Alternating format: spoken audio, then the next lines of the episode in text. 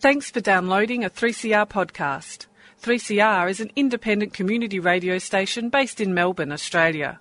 We need your financial support to keep going. Go to www.3cr.org.au for more information and to donate online. Now stay tuned for your 3CR podcast. And it's just turned four o'clock and it's time for Tuesday home time. Joan Bartlett and I'll be here until six o'clock. Today, a chat with Port Phillip Baykeeper Neil Blake, and then we have the academics. We've got what Pine Gap means for war preparations and war with Professor Richard Tanter. All you need to know about agroecology with Professor Miguel Altieri. Prospects for Peace in Colombia with Associate Professor Jeffrey Browett. And yet another professor, Palestinian Australian Bassam Ali. But first, let's have Professor Kevin Healy. A week, Jane listener, when a bitterly disappointed Lord Rupert of Wapping was forced to announce in a few pars on a left hand, way back of the book page, that a Black Lives Matter rally had sadly not erupted into violence with left wing thugs attacking neo fascists and the, sorry, the constabulary sensibly they're not wasting valuable editorial space reporting on what was said or why it was held.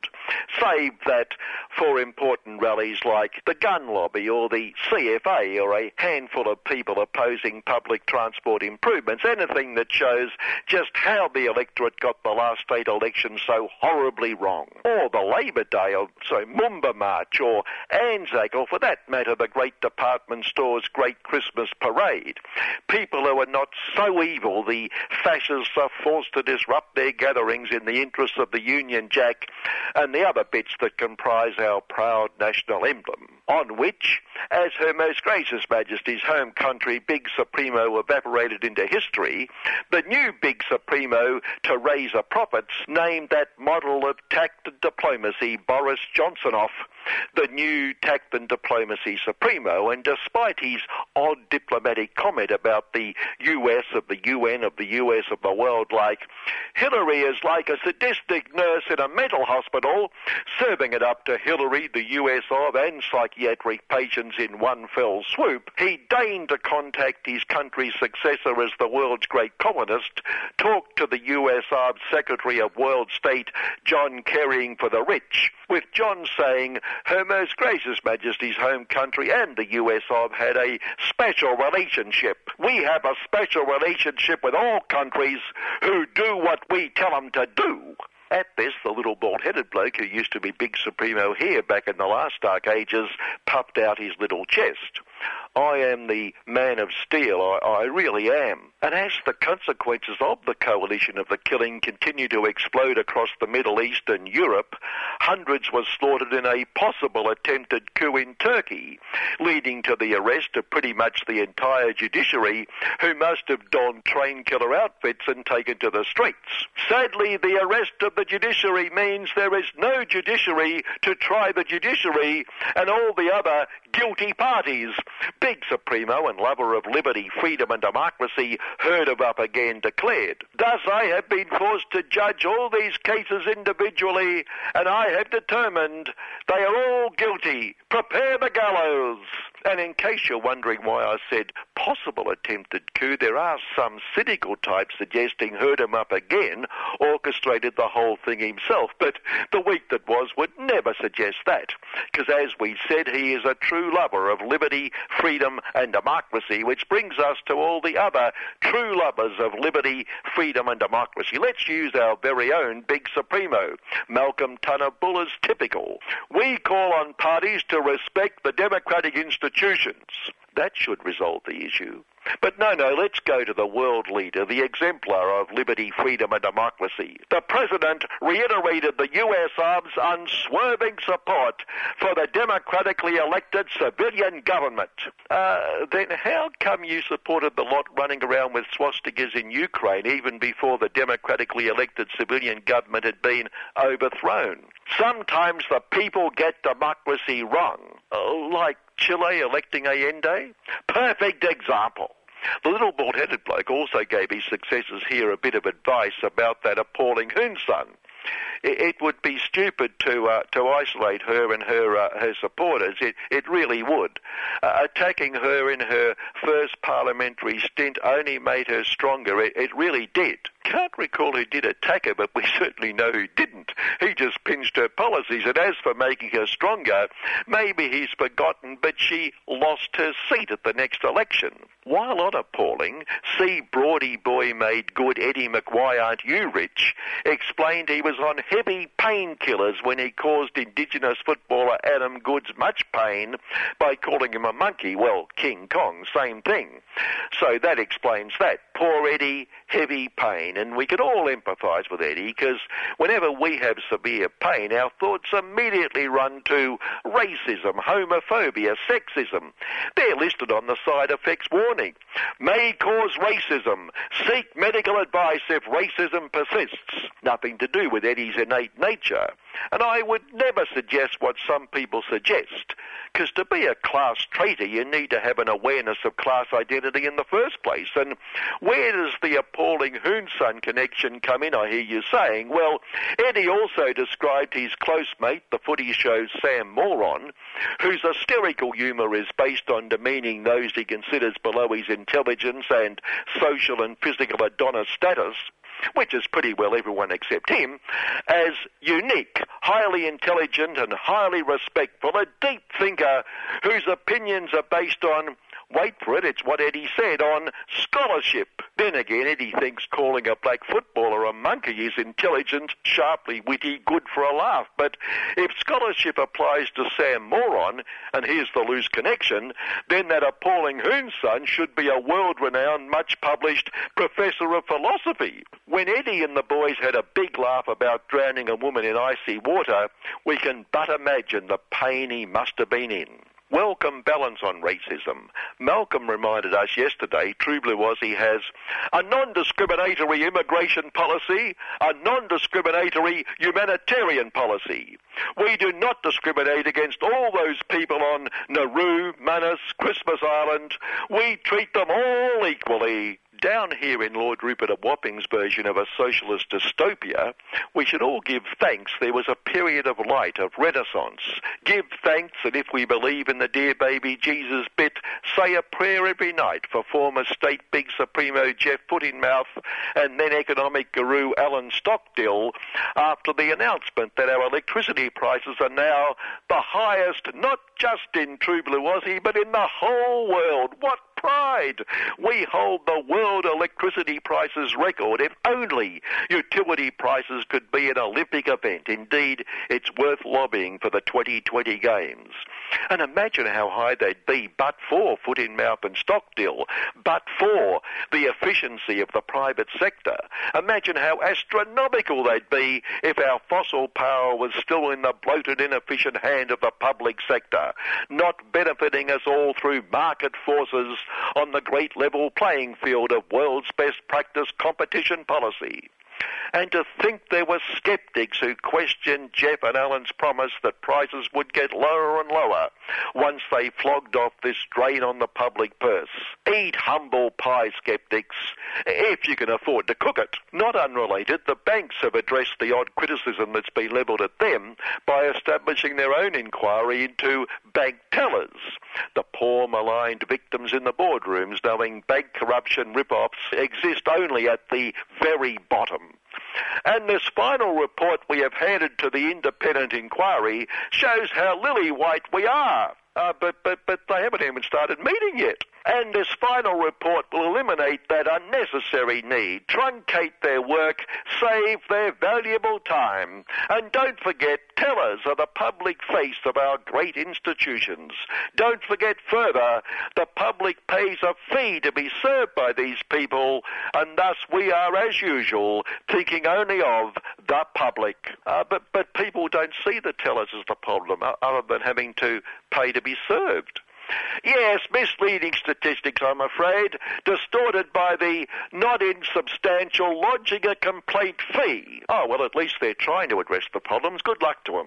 And again, not totally unrelated, amid the excitement of a visit from the US Obs, a heartbeat from big Supremo Joe Biden, his time not much longer, the US Ob Chamber of Profits in True Blue Aussie utilised the occasion to deliver a timely warning to True Blue Aussie that a budget measure to make it easier for our tax office to identify tax dodging, sorry, legal tax minimisation by overseas companies, is unnecessary and will impede the flow of foreign investment into True Blue Aussie. True Blue Aussie tax laws are sufficiently robust, and the new laws will create uncertainty.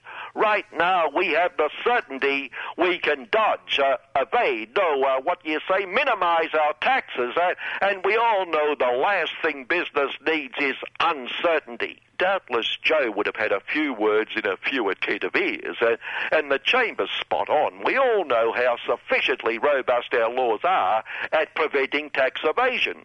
Uh, sorry, again, legal tax minimisation. Finally, a new study has shown that 80% of men do not believe there is gender bias and pay inequality in the workforce, and only 4% of young men under 25 believe there is a pay gap between men and women in their industry. Got a feeling a parallel survey of women just might come up with a different result. Then again, the blokes might be right, because I can recall back in 1972, I think it was, when the union stroke women won the equal pay case. The bench must have given caring employers a, a bit of time to phase it in, although 44 years sounds pretty generous. Good afternoon. And that was Honorary Professor Kevin Healy. The role of the Port Phillip Baykeeper involves working with schools, government researchers, business, and the community to protect Port Phillip Bay.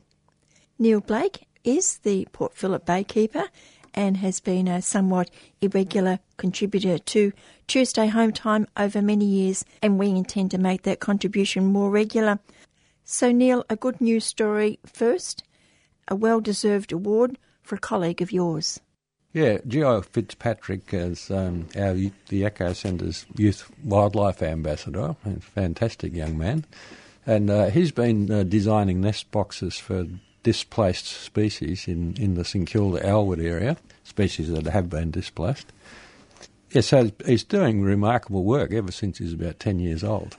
And he has an encyclopedic brain about the local, if not Australian, ecology.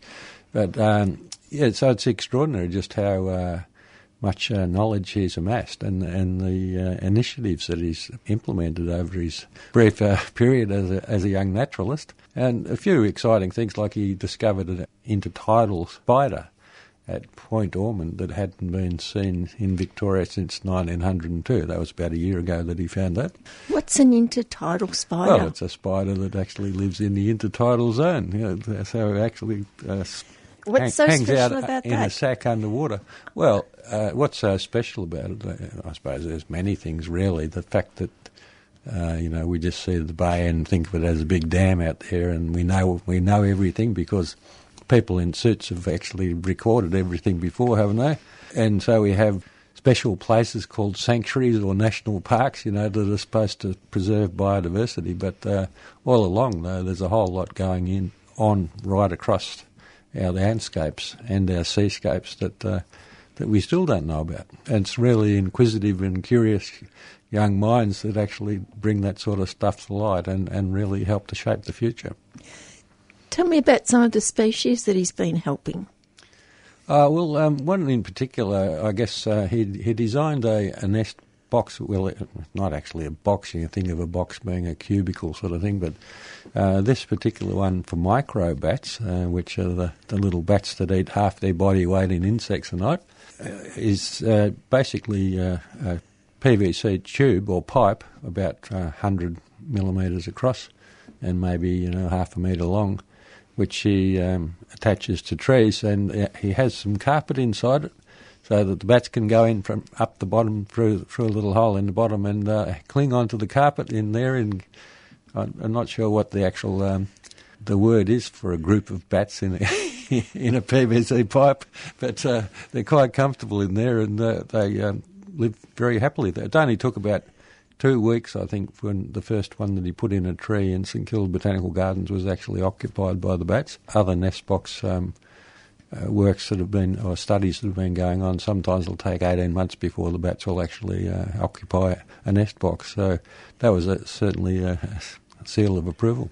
And why do they actually need a nest box? What's wrong with the natural environment? These are mainly species that will actually um, nest in hollows in trees. So you need your older growth trees to provide those kind of habitats. Sometimes they might actually uh, be under rough bark or whatever, but again, you still need particular types of trees that provide that kind of cover. So uh, this is a way of just ex- ex- increasing rapidly the amount of accessible habitat for, for these species. And are they in danger?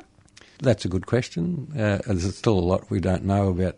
There are quite a number of microbat species in Victoria, but uh, they do play an important role. So, regardless of whether they're endangered or not, it's actually good to have them uh, comfortably uh, living in urban areas.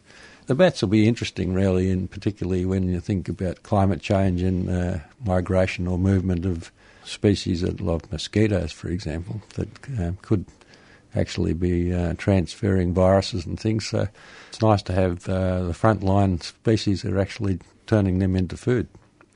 How different are they to larger bats? Uh, what you mean, like the fruit bats? Mm, the, fruit, well, the, the bats that we know of, the fruit bats. They use echolocation, so when they're flying and to capture their food in flight, as opposed, to, and so it's basically they're carnivores. So I don't know that they get into salads at all, Jan, but uh, it could be the odd one that does that. You never know. Some of those hippie bats out there, but uh, uh, generally speaking, that that's the, the, they do actually eat uh, animals, flying animals, not birds. Though. How big are they?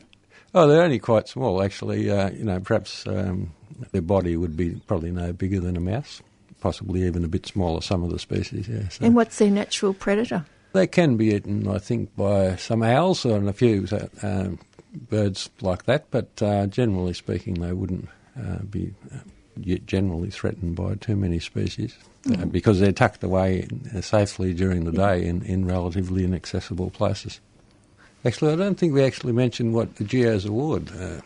Yeah, so uh, as a result of Geo's ex- astounding work, he was uh, successful in being awarded the individual award at the World Environment Day event um, conducted by the United Nations Association of Australia, which is really terrific to see uh, a young person uh, pick up a national award. Uh, it really augurs well for his future, and um, we can only uh, imagine the sort of good work that he's going to go on to do in the future. A good thing to have on your CV. It wouldn't be too bad. yeah, well, particularly uh, at his age, he's 19 now, and you know, so uh, the good thing about Geo is he's a fantastic communicator as well, very down to earth and humble sort of young man. Uh, so uh, people just love him. Great. Let's talk about your role as the, the Port Phillip Bay Keeper and your interaction with the River Keeper. It's really a terrific and growing relationship, I suppose, between the, the River Keeper. There's also a Werribee River Keeper in um, connected with the Port Phillip Bay, so uh, uh, we've been uh, collaborating and discussing how we might increase the um, potential for uh, collaborative projects, especially as the catchments that feed into the bay are really critical to the future of it. So, in my my mind, if, if the the rivers are being looked after, then the bay's being looked after. Uh, there are, of course, things that go on in the bay which will have an impact on it, but it's the overall impacts of the catchment on a, on a daily basis, though, that are going to incrementally uh, affect the health of the bay. So uh, yeah, we've been fortunate.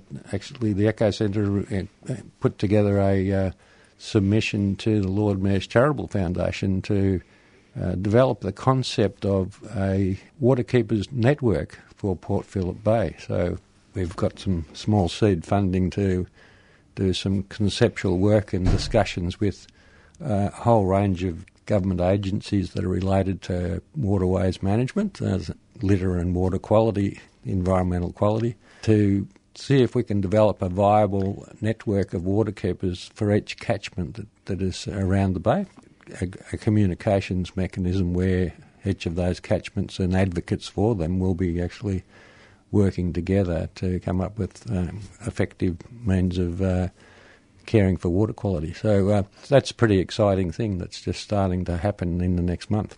There must be a fair few rivers that finish up in the, the bay because it's a fairly big bay, isn't it? Well, yeah, that's right, and uh, there's quite a number of creeks. Uh, you know, the the Little River and uh, Creek, Laverton Creek, uh, and obviously the Maribyrnong. Maribyrnong is a significant catchment area too, which is have, has a big influence on the bay. So, yeah, they, that's going to be a really interesting and exciting uh, exercise in really just finding out, identifying who are the passionate advocates for each in, within each of those catchments, and how can we all start talking together in a positive way and set up some momentum, particularly to engage with land managers such as local government who have a day-to-day responsibility for what stormwater and that sort of stuff, and also the other water agencies such as Melbourne Water that have a, a very big responsibility as well. Do they have filters? Maybe filters not the right word on the drains now leading into the going to the river from the streets. There's not too many that actually um, in the ordinary stormwater pits that you'll see in a gutter on a street. Basically, the intent of those is to allow the water to escape as quickly as possible. So any filter's going to slow that down and could cause localised flooding. Although there are some designs that need to be perhaps tested. There may be op- opportunities in certain locations where they could be applied. So, yeah, that's something that does need to be looked at. But the whole issue of drainage in general and potential for flooding is something that is only going to be become increasingly important for local governments in particular to address. The state government is now accepting that by 2100 we'll have a sea level rise of, of 800 millimetres, which obviously uh, is going to uh, slow down any escape of uh, water, stormwaters from inland. So uh, um, the water in the bay will actually hold back, particularly at high tide. If there's a torrential downpour at the same time, the high tides will actually prevent those stormwaters from escaping into the bay. So, and that does cause flooding. So there's a massive issue really that needs to be addressed in the longer term of how do we actually manage our stormwater systems to enable water to escape to the bay without endangering or and flooding particularly lowland areas and properties.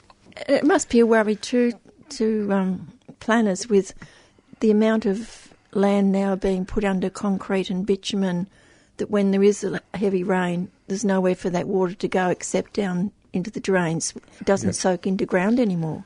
Yeah, that's exactly right. And for that reason, it, it also uh, arrives at the bay in a much more faster time than it would have otherwise, uh, simply because so much as getting into the into the actual drainage channels more quickly. That's really a, a big concern.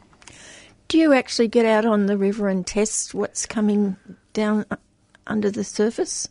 Uh, not so much under the surface. We have been doing uh, manta net trawls for microplastics, which is essentially a net which is designed to capture anything within perhaps the top 150 millimetres of the of the surface water. So plastics floating, that's where the most of them are likely to be. So otherwise, we don't have any programs that are that are testing stuff in the river sediments, for example. We are doing some live mollusk surveys around the bay and also in the Yarra too at Lorimer Street, in the intertidal area there just to find out what uh, mollusks are actually living in, in those sediments.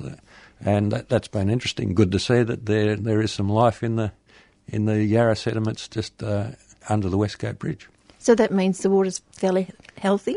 Yeah, that's a good sign that you know there were a number of species there as well too. So the more species you find, obviously, is the, the indicator that uh, things are in good shape.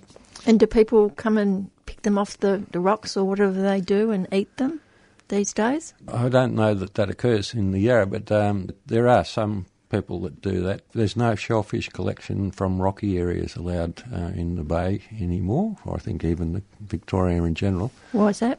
It's just simply, that primarily it's because uh, they're pretty easy to get to. You know, if that was allowed, then... Have none left. Yeah, that's right. And the mollusk populations in general play a really important role in terms of uh, transferring and cycling of nutrients in, in the bay ecosystem. So uh, it's important that uh, that their populations are maintained at a healthy level. And how do they do that? How do they transfer the nutrients? Mm. Animals that you're living on the rocks that you were referring to, uh, for example, the grazing on algae that grow on the rocks. So the, the microalgae are sort of one of the first stages of growth, I guess, as a result of uh, nutrients coming in, washed into the bay through from places such as the Yarra. Also, the Western Treatment Plant is another big source of nutrient. Unless that nutrient is actually being channeled further up the food chain, uh, if, they, if it just remained as algal growth, for example, then we'd have excess levels of algae, which would deplete the oxygen in the water uh, at certain times of the day, so which would have implications for uh, animals that, such as fish that need oxygen.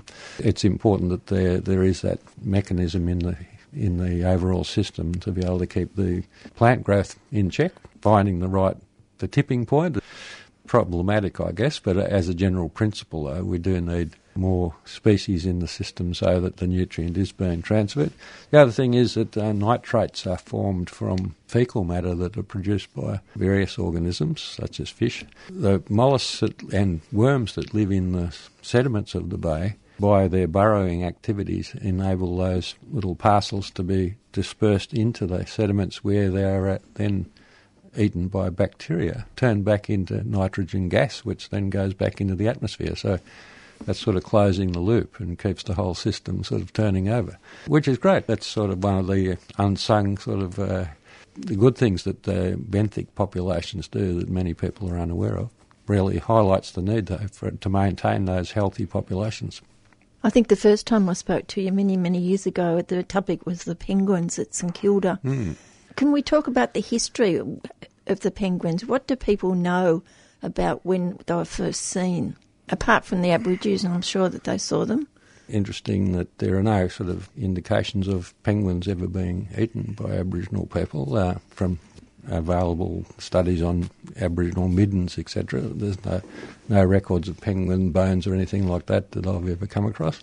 Penguins have been known to be in Port Phillip Bay, though, for uh, there was a record, I think, in 1911 from a president of the Field Naturalist Club uh, at that time who um, saw rafts of penguins off Kororoit Creek. It's probable that they would have been uh, related to the Phillip Island penguin colony, which uh, we know uh, large numbers of penguins from Phillip Island come into Port Phillip Bay during the winter time to, to feed up, prepare for the next breeding season.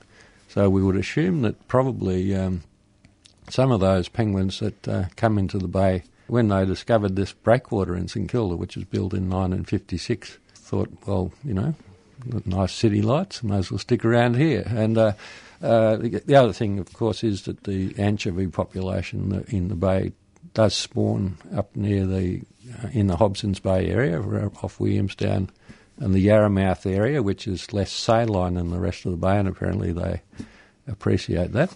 So that spawning is occurring around about the same time as the penguins are actually wanting to feed chicks. So from St Kilda, it's only a, a short swim to uh, go and collect a good feed for to, to, for the growing babies. And so it works very well. And for that reason, the population in St Kilda is is doing quite well, particularly since commercial fishing for the pet food industry stopped back in the mid 1990s. Why did that happen? There was a virus that hit pilchard population around southern Australia and was, we believe, was triggered by pilchards being harvested somewhere off South America, used to feed the tuna in the South Australian tuna farms. Believed that there was a the virus was introduced into southern Australian waters from that source. Just going back to the penguins in St Kilda, though their first record of breeding there was in 1974, with two pairs were recorded breeding there. Uh, and there wasn't really much more thought about them. They were just thought to be a couple of weirdos, you know, that got lost. couldn't have been real penguins. But anyway, yeah, they were there. And uh, then in 1986, a uh, study began under the guidance of Professor Mike Cullen from Monash University. And uh, I think it was August 23rd in 1986. Uh, I was lucky enough to go out with Mike for the first study trip, and we found 11 adult penguins and six chicks that evening, and now there's about 1,600 adults. The numbers didn't grow very rapidly, though, up until the mid 1990s, and there were 300 in 1995. The pilchard virus then hit, and then those, the population halved in the next 12 months. the fishing fleet that had been competing with the penguins, obviously, uh, for small bait fish up until that time, stopped operating because the, the catch just wasn't there and they never really did take it up again. Where do they bring up the babies? They live within hollows and are just underneath the rocks uh, that, um, that are part of the breakwater structure. So they're totally protected there? There's not really too many predators that they're faced with out in that situation, so, um, so it seems to have worked quite well for them.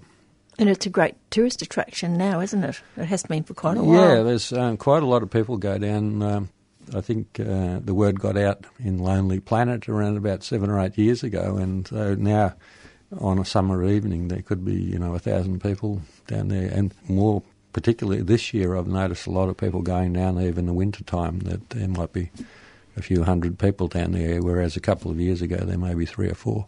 No interaction, I hope. It has to be said that the good work that Earthcare volunteers have been doing uh, to supervise access to, to the public area of the, of the penguin area. They advise people on uh, use of flashlights and uh, not to climb around the rocks and not to use selfie sticks to put um, cameras in burrows and that sort of thing. Yeah, it's it's, a good um, way for people to learn about penguins and interact with them in a way which is not really going to trouble the, the colony too much. There's obviously always some extreme events that occasionally occur when somebody does something totally dumb, but uh, generally speaking, no, it, it's good. Could be improved with a bit more resourcing, though. I mean, it's a massive undertaking to have a team of volunteers down there seven days a week for a few hours in each evening to make sure that things are, are done properly. And what help do you get financially to do that? Uh, it was not really any assistance at this stage. The Eco Centre was fortunate to get some funding uh, probably about four years ago as a result of a, a court order, and, and, that was for the Bay Care project um, through the EPA, a successful prosecution for an oil spill, and we actually had a, a volunteer coordinator for a couple of days a week, which helped to set up the volunteer program. I'll put it on a more well managed footing in terms of having uh, you know, schedules and that sort of stuff. When that funding ran out, uh, it's been taken over again by volunteers and maintained by uh, people from Earthcare. One of the things that highlights, though, is you know we often talk about funding for, for projects and uh, uh, government puts up some money and um, they think that's a fantastic photo opportunity that they should be so generous and I'm not knocking it, but one thing that has to be acknowledged is the value of the volunteer contribution that communities make towards coastal protection is simply massive. It really does need to be acknowledged and, and recognised. But we shouldn't take that for granted, though, and, and there does need to be more support given to those volunteers, I believe, from government sources. And I believe you've got some Chinese volunteers assisting with putting out a, what a pamphlet or a yes, newsletter? One of the things that has been uh, notable uh, in recent years is the number of Chinese visitors that are actually coming to the colony, and uh, that's something that um, obviously, if they were given uh, information that's in their own language and uh, you know, particularly on topic with their, within their culture and relevant to the way they see the world, then that's only going to enhance that for them, but also it has to enhance it for the penguins. Uh, you know, so the language thing is always a problem for any, any groups that are that are going to be visiting, and there are many many people from all over the world who come to St Kilda now to see the penguins. It's good to just make sure that that experience is actually, and the information that they're taking back to their own countries and cultures is, is appropriate for the needs of looking after the penguins, but also giving a message about protection of biodiversity generally. I mean, that's the good thing. The fantastic opportunity with the St Kilda penguins are they are so accessible and so cute that they're really a great opportunity for getting people to sort of connect to nature and uh, maybe changing their own behaviours to sort of uh, accommodate a better future for biodiversity. We haven't actually completed the pamphlet yet. It, uh, it may be that there, there, could even be some on-site signage, though, you know, that uh, that might emerge out of this activity of, of coming up with relevant information written in Chinese. It's more likely, though, that um, just in the short term would, would be that uh, some of the penguin guides that uh, are out there on each occasion when they see a group of Chinese people come, they can just give them one. So rather than having paper flying around in the environment, obviously it'll need to be resourced however it's done, so it'll be on a shoestring initially at least. We're fortunate in Australia. We've got some wonderful Chinese people who live here and, and have grown up here, and you know, uh, third generation or fourth generation Australians, you know, so who actually speak Chinese very well. So it's better to tap into people who say the right thing, you know. So uh, you don't get uh, say, people saying uh, your baby looks like a tractor. You know? That's all I have, Neil. Is there? How would you like to finish off? I'd just like to thank you, Jen, for uh, your sterling work over the years. We calculate that you'd actually spent uh, three months of your life on air when you added all those hours up. So it's, it's great to see and hope you do another three months. Really like to put the word out uh, that we would love people to get involved in the Baykeeper citizen science activities that are doing, and that includes doing live mollusk surveys we're doing shore uh, beach profiling so we can actually track erosion of beaches, and that's just a good learning activity. And also microplastics audits on beaches. All of this sort of stuff is important information that needs to be gathered if we're going to change people's attitudes and also government policies and legislations, etc., for a better environment. And uh, community power is the way to go. And that, of course, is the, the Port Phillip Baykeeper. And, and if you're interested in any of the issues that Neil's been talking about today, Neil Blake, the Port Phillip Eco Centre, and you might recognise this voice. Ahoy there, shipmates! This is Captain Trash from the Port Phillip Eco Centre in St Kilda. Did you ever hear the crow in the sky going, ah, ah, ah? Stands for reuse, reuse, recycle. And you heard it first on 3CR. This year marks the 50th anniversary of the opening of what is known as the Joint Defence Facility at Pine Gap, less than 20 kilometres from Alice Springs in the Northern Territory a facility that essentially remains top secret and is the single most important US intelligence facility outside the US. I'm speaking with Richard Tanter, Senior Research Associate with the Nautilus Institute and Professor in the School of Political and Social Studies at the University of Melbourne. Richard, the story goes like this as far as the general public was aware of the presence of Pine Gap. A reporter with the Alice Springs newspaper discovered Pine Gap in 1970 because she was curious about US military activity in the town and a road where ordinary citizens were not allowed to travel on, and the Americans wouldn't tell her what was going on. What were the real beginnings of Pine Gap? Well, I can't tell you that. I do know that, of course, negotiations have been going on in Canberra from about five years earlier through late 65 and 1966. And by late 66, the uh, treaty had been agreed to, had been written, the implementing agree- agreement, which specified exactly what was going to happen but was never published, made it clear what was happening. And by 68, there would have been the beginnings of considerable construction activity there. I think the road itself was probably locked off by about 67. So your story sounds about right in terms of the knowledge that local people had. The Minister for Defence, a man named Allen Fairhall, had been through Alice Springs, I'm not sure, in probably 1967 or 68, assuring locals that the uh, facility, which was presented as a space research facility, had no military function whatsoever. I'm not sure all of the locals actually believe that, but uh, they didn't have any information to the contrary for a long time. What is actually known about the initial plan? Well, the initial plan was still the primary function of Pine Gap, which is to be, it was to be a ground station for commanding and controlling satellites about 36,000 kilometres above the Earth's surface, which were listening to radio signals initially from Soviet missiles being tested, the telemetry signals sending back to their bases, saying the conditions the test missiles were in. It was downlinking the information from those satellites and then sending them back to the United States in those days primarily on tapes which were taken out of Alice Springs Airport every week or so. Why that place in the in the world? What's the importance? That's a good question. Uh, it had to be somewhere roughly in, in our part of the world, meaning from roughly the middle of the Indian Ocean to the middle of the Pacific. One of the things that determined the location, apart from Australia being very compliant with what the United States wanted, was the fact the data was downlinked in a beam. You can imagine something coming 36,000 kilometres away. The beam spreads out quite a lot. And the Americans were very concerned that if, for example, they put it on an island in the Indian Ocean or the Diego, or in the Pacific, say, imagine Diego Garcia or, or Cocos Island, then a Soviet Union intelligence trawler could just sit off the coast of that island in international waters more than 12 nautical miles out from the beach and pick up the whole signal.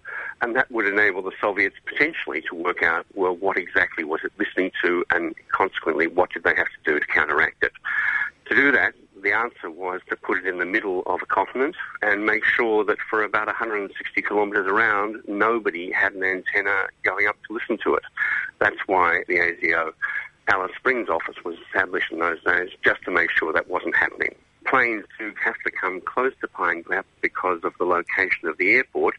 They're not allowed to fly over Pine Gap, but even so, even if they did, they wouldn't really be in a position to pick up those signals because as you know, Pine Gap itself shows, you need a very large antenna to pick up those weak signals coming from so far away in space.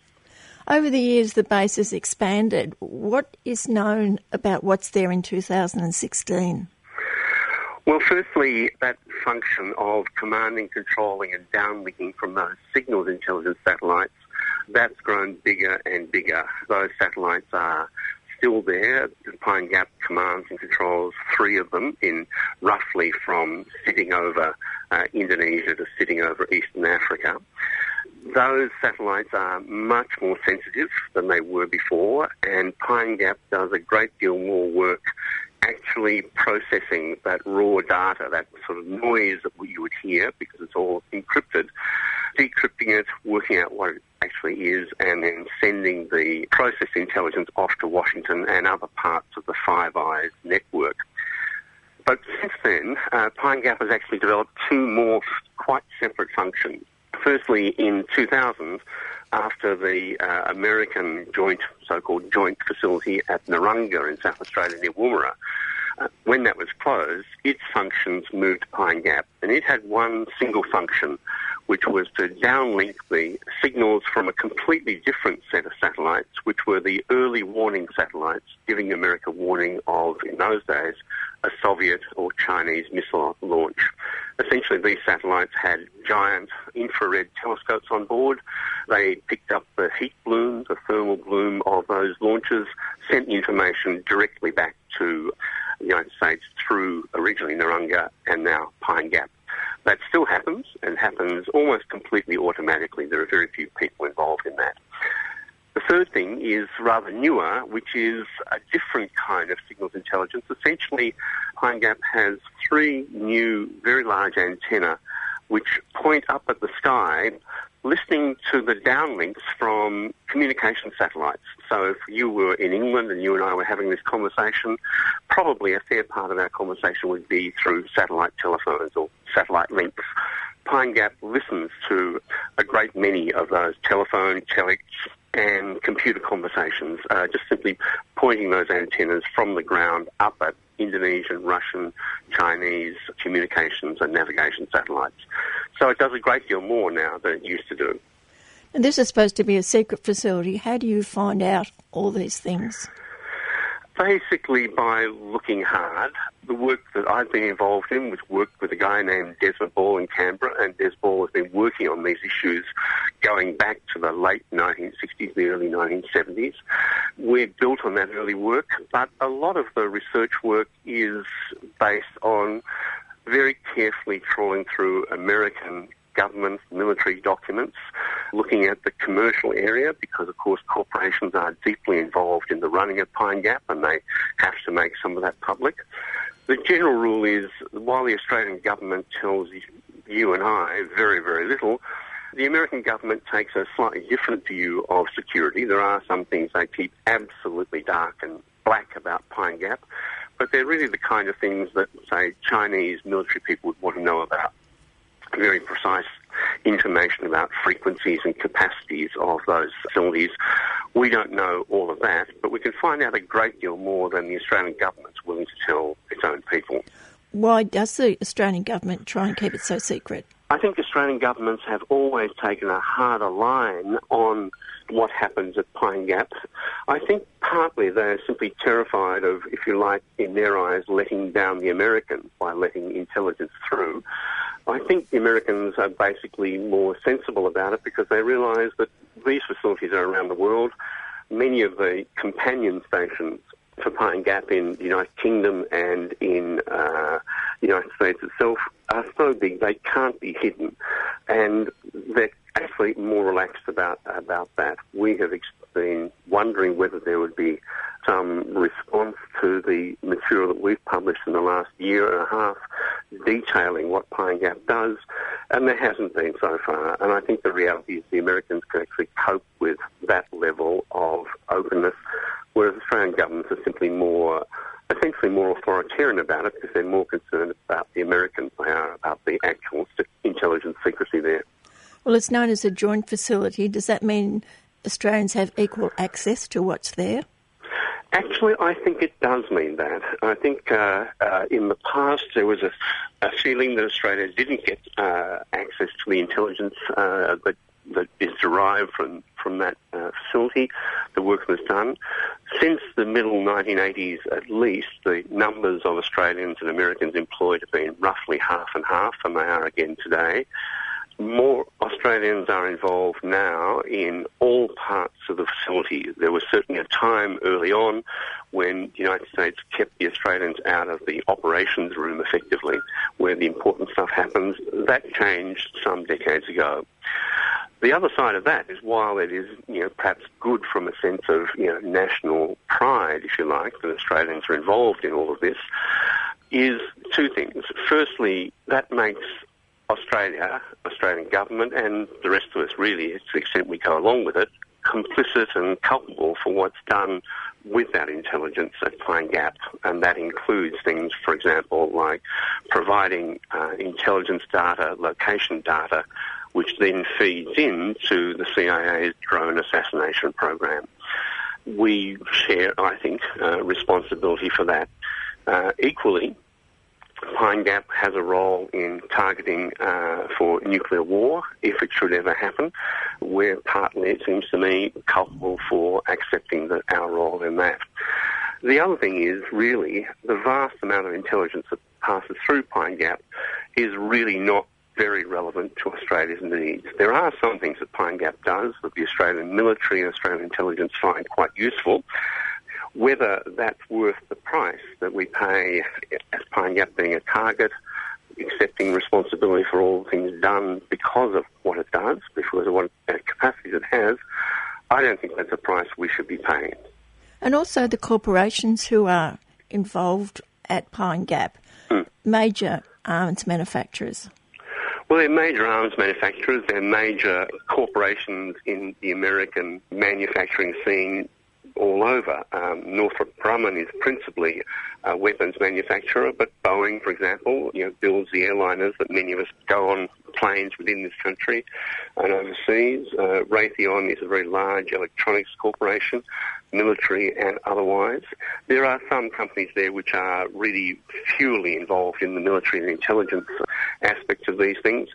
But certainly the major American arms manufacturers, defence manufacturers, defence electronics corporations are deeply involved in Pine Gap. And really, not many people there actually work directly for the US government these days.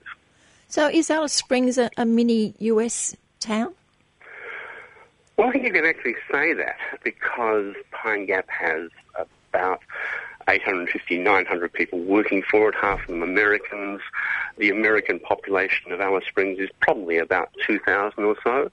Now, in a, town the size of what, perhaps 25,000 now, that's a huge part of the, uh, the economy for a start.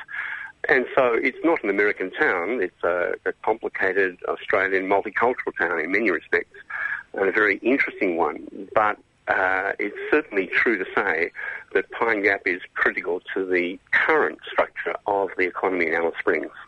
There will be protests later this year, closer to the anniversary. There have been many protests over the years at Pine Gap. There have been, and there's a long tradition uh, of protest there. There's a long tradition of peace activism in Alice Springs itself. The extraordinarily important women's camp in 1986 and the Close the Gap demonstrations in 1988 where hundreds of people went over the fence were really important.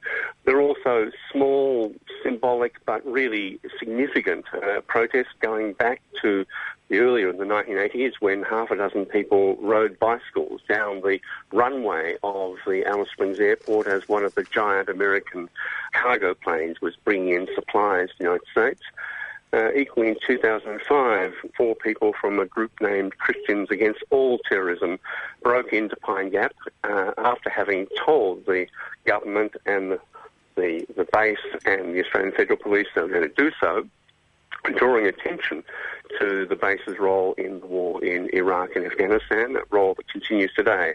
So there's been a very long tradition of protest there, and the ones that the plan for the end of September, early October, I think are going to be very important in this year, which is the anniversary of the signing of the treaty back in 1966. Well, the base is not going to move, so what needs to be done? I think the first thing is you've got to get people talking about it. I think many Australians really know that it's there. It's one of those things that people don't like to recognise, but as soon as the name Pine Gap comes up, people say, oh yeah, well, what actually happens there? So I think the first thing to do is to make people very aware that they can find out what happens there, that it is an intelligence base, it is a military base, it is involved in operations not just with drones, but with operations in Iraq, Syria, and Afghanistan, where um, uh, our troops are still fighting, still involved in that war. And then I think the next thing is to get people to start to think about, well, is this what we want? Is this what we want done in our names? And then I think there's actually a fairly serious question about whether there are things that Pine Gap does that the Australian military may quite reasonably want to protect. And the question then becomes, well, is there another way of achieving that? And then when the answer comes that we get all of this intelligence and this makes us part of the, you know, the big end of town, if you like, the question has to be asked, well, what do we really need out of all of that and what do we do with it? Are there other ways in which we can achieve that? That gets to a fairly technical policy discussion and then, then I think that enables you to think about a position which says, well, okay, maybe there are some things which are useful about it, but they can be attained in other ways. And as Malcolm Fraser said, really what it comes down to is giving the Americans five years to close the base and move its function somewhere else. That's a reasonable proposition, I think. How many times has it been renewed, the, the lease on the base? I think it has been renewed three times, and I'd have to check that, but certainly twice, but now it's operating effectively until it's stopped. In other words, not necessarily a, a, a review after 10 years. So that's very much part of it, is that every time there is any legal question about its continuity, we really need to be much more active about really challenging its functions and working out what Australia wants to do with it. Just looking at worldwide, are there other countries that have a base? I know it wouldn't be the same as this, but of the importance that this one is to the American war fighting machine. Well, yes, there are. There's certainly a companion base in Britain, which is the RAF base at Menwith Hill in Yorkshire is technically a little bit bigger. Uh, it's very important to the Americans. One of the interesting things is it's much less of a joint facility than Pine Gap is. The British government hasn't pushed the Americans as hard as the Australian government did for more access to it and more involvement in it. But of course, uh, in the Pacific, uh, on the island of Guam, in Japan, almost throughout the islands, uh, the islands, main islands of Japan, particularly in Okinawa, in Diego Garcia in the Indian Ocean, there are very large numbers of American intelligence facilities which are extremely important. And I think one thing Australians to understand is that Gap doesn't operate alone. It's one of two control facilities for those signals intelligence satellites. It's one of uh, facilities operated by five different countries, the so-called Five Eyes, United States, Britain, uh, Australia, New Zealand, Canada, um, where all of the facilities cooperate with each other, swap tasks together, and increasingly function as a network. And imagine a, a computer network. So if you just turns out one part of it, it doesn't really uh, degrade it completely. And it means you can't separate Pine Gap from what the rest of that network is doing. And that's part of the question I think that we have to think about in terms of our responsibility, moral, legal, for what that network as a whole is doing. For example, not just in the wars in Iraq and Afghanistan and Syria, but equally the drone assassination programs in Yemen, Somalia, Pakistan, countries with which Australia is not at war and which basically are simply matters of assassination. Well, you've been following this for many, many years now. What would you like to see done? I think Pine Gap has to be closed. Its functions are unacceptable for Australia in many, many respects, and I think the final conclusion is it has to be closed. In fact, I think it, it, should have been closed a long time ago. Government's been saying since the Hawke government that uh, it's vital for arms control verification. The signals intelligence allows you to know what the other side is doing and therefore keeping to their promises about arms control. There are two things about that. Firstly, there isn't much arms control at the moment, really under American and Russian political attitudes at the moment. We're not going to see much for a long time, I suspect. Secondly, those facilities that allow arms control also allow to do very other, other unacceptable things, and I think it's possible for the arms control functions to be achieved in other respects. Having said I really want to close, it's clear that it's only going to be closed after a very long bout of political agitation, education, mobilisation, really thinking about that. I think we need to think about whether Australia gets any particular value out of it, things that the, value, the Australian military do value, and I think there are. And the question then is whether they can be achieved in any other way. Secondly, for the United States, uh, clearly you can't just say, well, we're closing it down tomorrow. That's an unreal position in the world. But you can actually, it seems to me, make a position, position, for example, of Malcolm Fraser, who said, we can say to the United States, you five years to close down Pine Gap. Now, I think it's simply possible for Pine Gap to be put in very different parts of the world. It doesn't have that same requirement. It's now possible for those intelligence satellites, for example, to encrypt everything they downlink, and therefore you don't concerned about some interception. The beams coming down can be much narrower. It's also possible for other places to fulfill the early warning relay function that Pine Gap fills today. That doesn't have, have to happen there. So we ask Americans to think very carefully about what are their genuine as opposed to some of their more unacceptable uh, national security requirements at Pine Gap, and then give them five years to find another way of doing it if that's what they want to do. The task for Australia is to say it needs to be closed down. We need to stop being involved in these activities which are connected to nuclear war, drone assassinations, and many other things. And then really have the deep community debate, not a conversation, but a real argument about what are Australia's real defence needs and what do we need to achieve those, as opposed to what governments, which are really very subordinate to the United States, uh, tell us to do. We might imagine a government which could stand up to the Americans and say, well, you can stay here if you stop doing X and Y. But the reality is we haven't had a government with that kind of political well, courage uh, and capacity in Australia for a very long time. So I think the only thing to think about is how we go about closing Pine Gap. And could this, in a sense, if this happened, set a precedent for people in other countries where they have US facilities to take up the cudgel as well? Well, certainly that would be very, very important. I think in Australia, though, we're probably going to be learning from other people who have been pushing for this uh, a long time, and it'll make us realise that we're in much the same position as many other countries are. Thanks very much. Good. And that was Professor Richard Tanter. IPAN is inviting you to attend its anti war conference and join the Close Pine Gap protests from the 26th of September to the 2nd of October in Alice Springs. Pine Gap facilitates US war activities, international espionage, and their killer drone program. It's time to stop the drift to war and free Australia from US military bases. For more information on the IPAN conference, go to ipan.org.au and for protest details, see closepinegap.org. IPAN is a 3CR supporter. Miguel Altieri is a professor of agroecology at the University of California, Berkeley, and recently wrote an article warning that although some people in both the US and Cuba believe that normalising relations will spur investment that can help Cuba develop its economy and improve life for its citizens, Cuba's sustainable agriculture is at risk in the US thaw.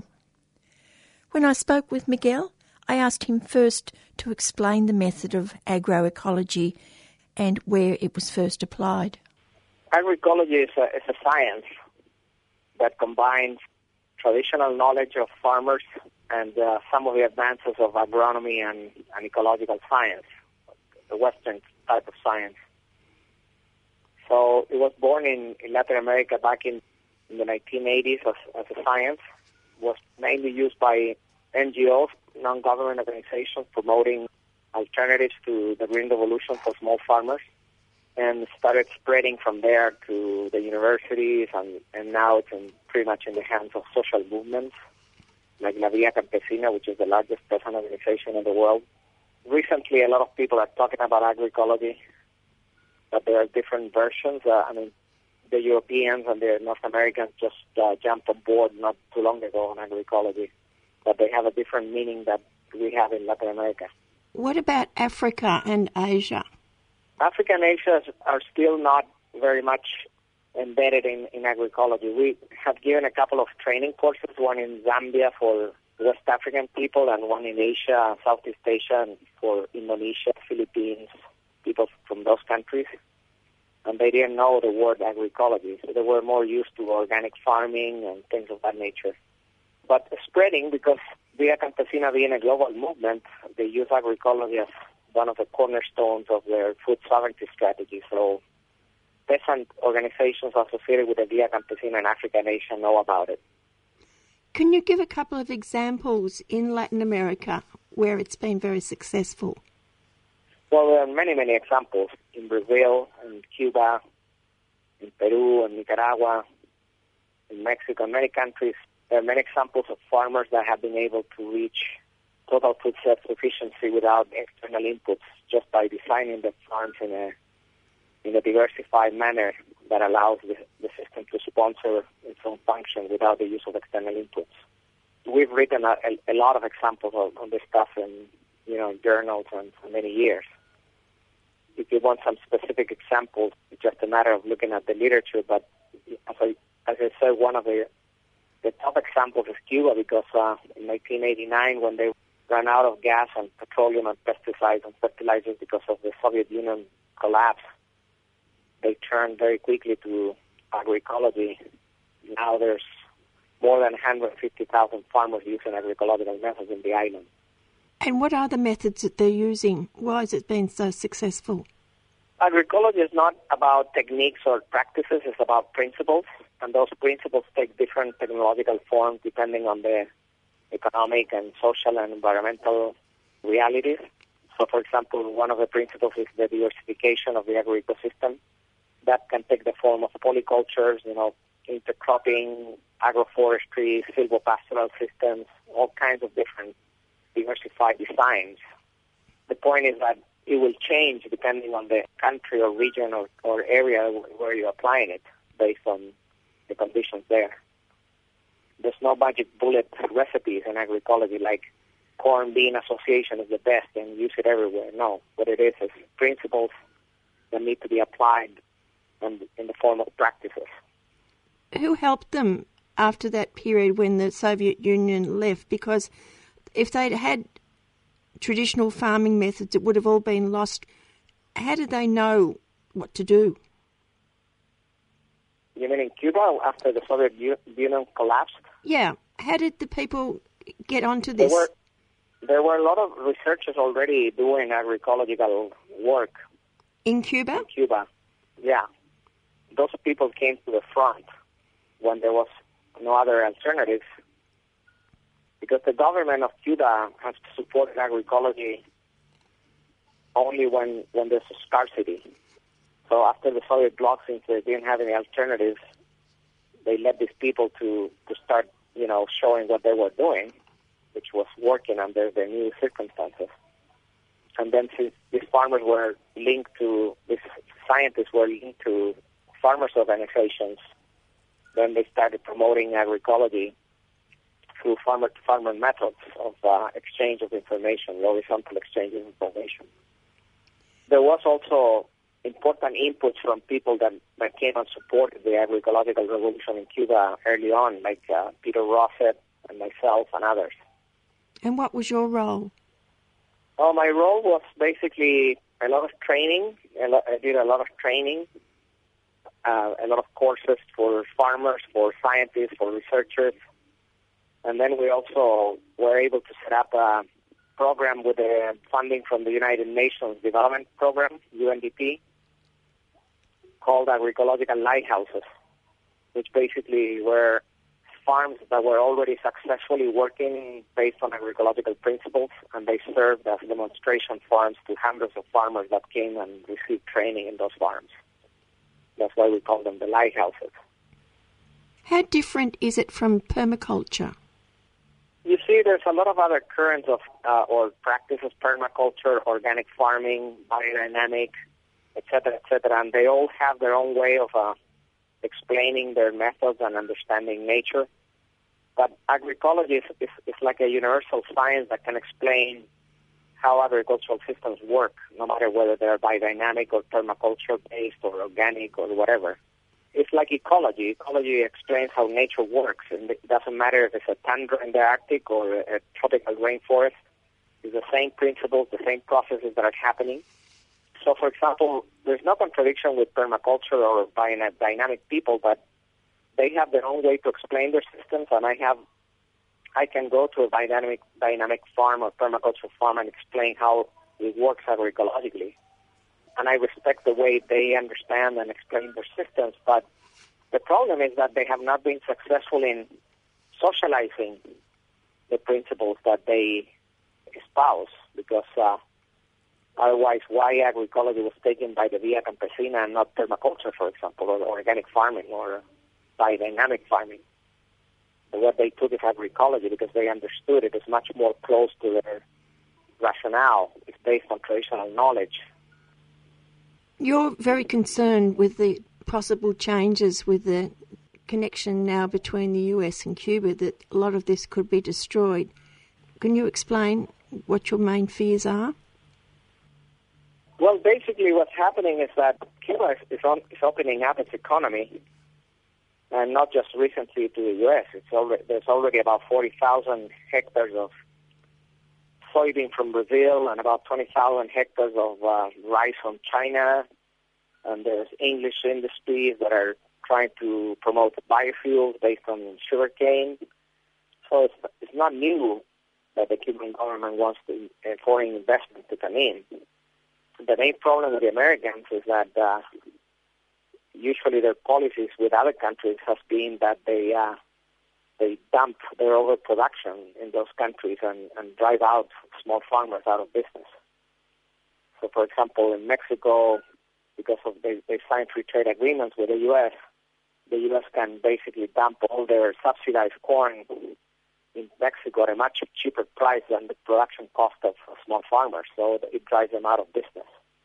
As long as, as Cuba protects small farmers and doesn't sign free trade agreements with the U.S. and doesn't allow the U.S. to import food that the farmers produce, I think things will be okay. But, you know, uh, we need to figure out whether that's going to happen or not. And the other thing is that there could be also pressure from tourism.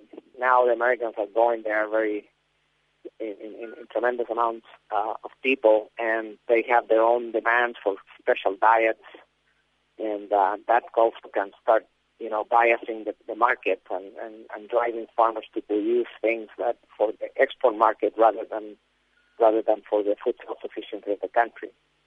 So that, that's another pressure that can change things. And the third one is that the U.S. itself starts coming in and buying land starting uh, operations that would outcompete the small farmers in, in, in Cuba because uh, as, as, it happens in this country where 219 farmers go out of business every day because big farmers have economics of scale and it's favored by the by the policies drives out small farmers. So could, the same thing could happen in, in, Cuba if things go the wrong way. I am trusting that the Cuban government, which says that they're going to protect the achievements of the revolution, like education and health and all that, also considers agricultural self-sufficiency as one of the achievements of the, the revolution and be able to uh, protect the small farmers and things maybe will not change that drastically. Have GMOs already been brought into Cuba? No. Cuba Cuba produced its own GMOs actually, but uh, it was kind of a dead end because um, Fidel Castro supported a lot of, of biotechnological research for health, and, and they're very quite advanced in health achievements with biotechnology in Cuba. And um, and and then they created a, a, an institute of uh, agricultural uh, biotechnology, national. And they and these people, what they were doing, uh, they were trying to develop alternatives to with biotechnology to things that could not be solved with agroecological methods, like for example viruses, which are polygenic traits, so it takes a long time to, to deal with that, or drought resistance, that kind of thing. And they were also working for foreign governments that would uh, ask the Cubans for specific genetic engineering uh, projects, products. And then there was a pressure because Fidel kind of asked them, you know, after a few years, what are you guys doing? You know, because he didn't see any any results, although there were some results, but he didn't see any results in the field. They released very quickly a corn, BT corn, which didn't go anywhere because uh, in Cuba, there's plenty of alternatives to tests of corn with agroecological methods. So at the beginning, they released like uh, something like 400 hectares, and then it didn't expand anymore. And, and I don't think that there's GMOs anymore in, in Cuba. What about trade deals between the US and Cuba? They're not part of the Pacific Trade Agreement that's going on at the moment, are they?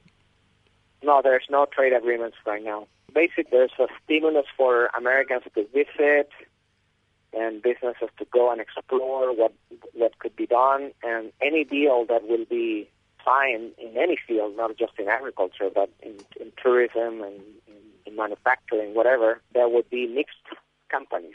50% of investment would be always Cuban, not be totally private enterprises functioning in Cuba. They're all part of the mixed economy and, and they're all regulated by the government very heavily. You're concerned about the rural areas in Cuba. Are you also concerned about the urban farming? Yeah, because, uh, you know, if the U.S. starts bringing in cheap food by dumping their overproduction, then there's no stimulus for urban farming. Uh, urban farming basically become became a major response to the crisis that Cuba faced in 89 because the problem was that they could not move the food from the rural areas to the urban areas because there was no petroleum, there was no spare parts. So urban agriculture sounded like a, fantastic solution to, to solve the problem at that time. Cuba has about 50,000 hectares of, of uh, urban agriculture with a, with a very high productivity in up to 15 to 20 kilos of food per square meter, vegetables per square meter per year. And they produce about one third of the needs of vegetables and eggs and things of that nature uh, for in the major cities. If there's cheap food policy, then then that could change things. But um, at this point, I think that the people, the consumer groups, are very, very supportive of urban agriculture because basically these farms are in the middle of their neighborhoods and they see how they're producing. They also provide employment because some of these urban gardens grew very, very professionally and, and they started with five, six people and, and some of them now have 50, 100 employees producing food in a massive way, all locally produced for the local population. So I think that the consumers appreciate that a lot and they might continue supporting that despite the fact that cheap food comes from the outside. When did you last go to Cuba? I was in Cuba last uh, November of last year. and I'm going again in October of this year. It's a major conference, international conference on agroecology there. Expected about 450 people, maybe 200 people from outside of Cuba coming. Were people expressing concern at that time about the move by the US into Cuba? There were all kinds of opinions. You know, there were people that felt that it was good to open up, but uh, the, there should be controlled penetration of this uh, relation should be controlled achievement of the revolution. I would say that the majority of the people were confident that that, that was going to be the case, that the Cuban government was going to be very careful about how to uh, open up the economy in ways that is not going to sabotage the self-sufficiency of the island and, and many of the other achievements. And then there were other people, the minority, I would say, that were very pessimistic about what was going to happen. So it depends on who you talk to, but um, in general, I would say that people are cautious but interested in, in seeing how it will develop. Will members of the government be included in the conference in October? Many times they come and they just do, you know, the inauguration, like the Minister of Agriculture comes or the Vice Minister, but they don't stay too much. There are people from lower I'm, I'm talking about the, the employees of the ministers, of the Ministry of Agriculture, you know, technicians. They come and take those those conferences. They have taken my courses. They have taken my training courses, but they don't have much influence uh, at the top level, I would say. So high administration people don't come to those conferences other than just opening them and, and then leaving. As I said, uh, the government historically has been supportive of agroecology only when there, there was scarcity of petroleum or pesticides and petroleum. But when, for example, during the times when Ch- the Venezuelan government during Chavez used to send them petroleum and fertilizers, then the government would drop the support for agroecology. Then when, when times were tough, then they were supporting agroecology. So they saw agroecology as something that that would be strategic only in times of difficulty and they don't, they didn't see it as a policy that should be developed regardless of the circumstances outside. What you're saying is you don't trust the government to protect agroecology. The government, I don't think they understand. they understand what agroecology is. How can you educate them? Yeah, well, we have tried. We did once uh, uh, a major event at the uh, at the Congress of Cuba and uh, and then also with the Academy of Sciences. It's like everywhere in every country in the world. You know, the bureaucrats are pushed by big interests sometimes, and and they don't they don't want to listen to these alternatives. All the governments in Latin America and in Africa and Asia and here in the U.S. are not at all receptive to agroecology, more receptive to the industrial agricultural approach. But the trouble is, it's too important to let go. Yeah, I, I, I don't think that the small farmers that are practicing agroecology, which, as I said, is about 150,000, I don't think that they're going to change their methods regardless of what happens because they already are producing tremendous amount of food beautiful farms, diversified farms with very low cost of production.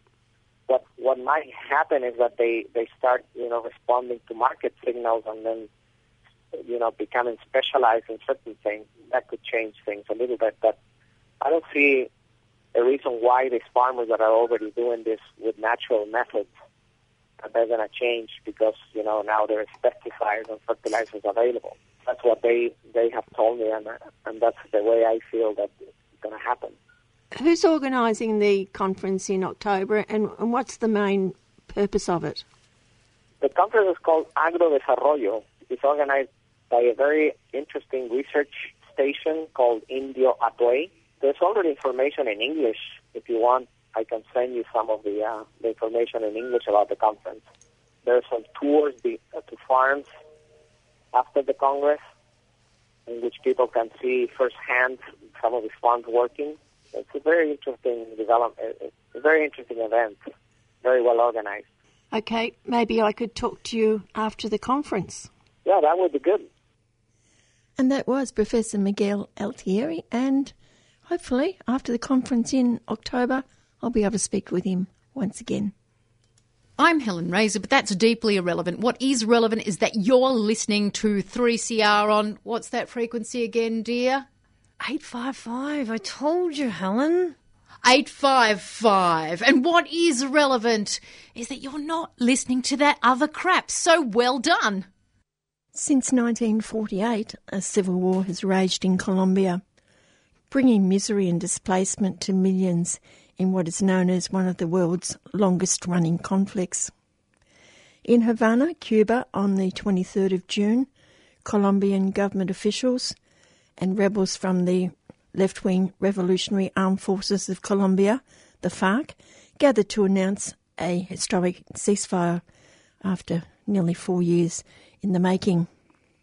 FARC has waged war against the Colombian state and the right wing paramilitary during those decades to achieve land reform and other social justice measures against a violent and corrupt oligarchy. The day after, in a press conference, the official leading negotiator said that the peace deal will ultimately be determined by a referendum. Last Friday, I spoke with Jeffrey Browitt, Associate Professor in Latin American Studies in the School of International Studies and former Head of Program at the University of Technology in Sydney. I began with that date, 1948, and asked Jeff what was happening in that year to start the long conflict. They had a, um, a firebrand liberal politician named Jorge Eliécer Gaitán, who uh, was, uh, let's say, within Colombian politics, kind of on the, uh, the radical side of the Liberal Party, and he promised to um, uplift poor people and, and tackle the usual thing, the oligarchy and that. Uh, he was assassinated. It's never been proven that the assassin was in the pay of the Conservatives, but either way, it was taken as a, an occasion for people to rise up. There, you know, with, with numbers with these things are always uh, always a bit rubbery. But there was reportedly 300,000 people died in the aftermath of the so-called Bogotazo, and it was mainly in rural areas, and it was people fighting each other from either side of the political divide and settling even settling old scores through the process of this violent encounter. Now, when you say liberal, do you mean left? Uh, no, well, uh, liberal in the sense of maybe the right wing of the Australian Labor Party. In that sense, liberal. The, the Liberal and the Conservative Party are the two parties that have historically dominated in Colombia since they were first formed uh, back in the mid 19th century. And uh, they do have different philosophies and ideologies. The Conservative Party has usually always been more centrist, and they've had um, a bloody civil war in the past the famous War of a Thousand Days at the beginning of the 20th century, uh, uh, over precisely, you know, who should control the country. But, you know, the major players in the Liberal Party are themselves part of the, um, let's say, the, the ruling classes in Colombia. Well, I suppose the next question has to be where was the left? Well, the left have always been around in Colombia, but their presence was more muted. They really took off after the civil violence starting in 48, especially in rural areas, self-defense forces uh, banded together uh, to defend themselves. Uh, and, uh, you know, depending on which side of the political divide they were. Sometime in the early 60s, I think it was the early 60s, mid 60s, the, let's say, the liberal side of those defense forces were infiltrated or joined by um, intellectuals with a Marxist-Leninist discourse, and so they politicized them and said that this struggle should be part of a greater struggle against the Colombian state and the Colombian oligarchy, and that was really the beginning of the FARC. Let's say, you know, the, uh, and and where they became more militarized, more organized, and they had a, a political, uh, a well-defined political discourse. And of course, it's not just the FARC; there are others. Yes, the famous M M19, who um, were even in many ways perhaps more altruistic, and that's an interesting story because when they agreed to lay down arms, some of them were assassinated, and, and especially their charismatic leader Carlos Pizarro was assassinated when they demobilized, and this is one of the fears behind the FARC in the peace processes, right? That those with a public profile will be targeted after the peace process.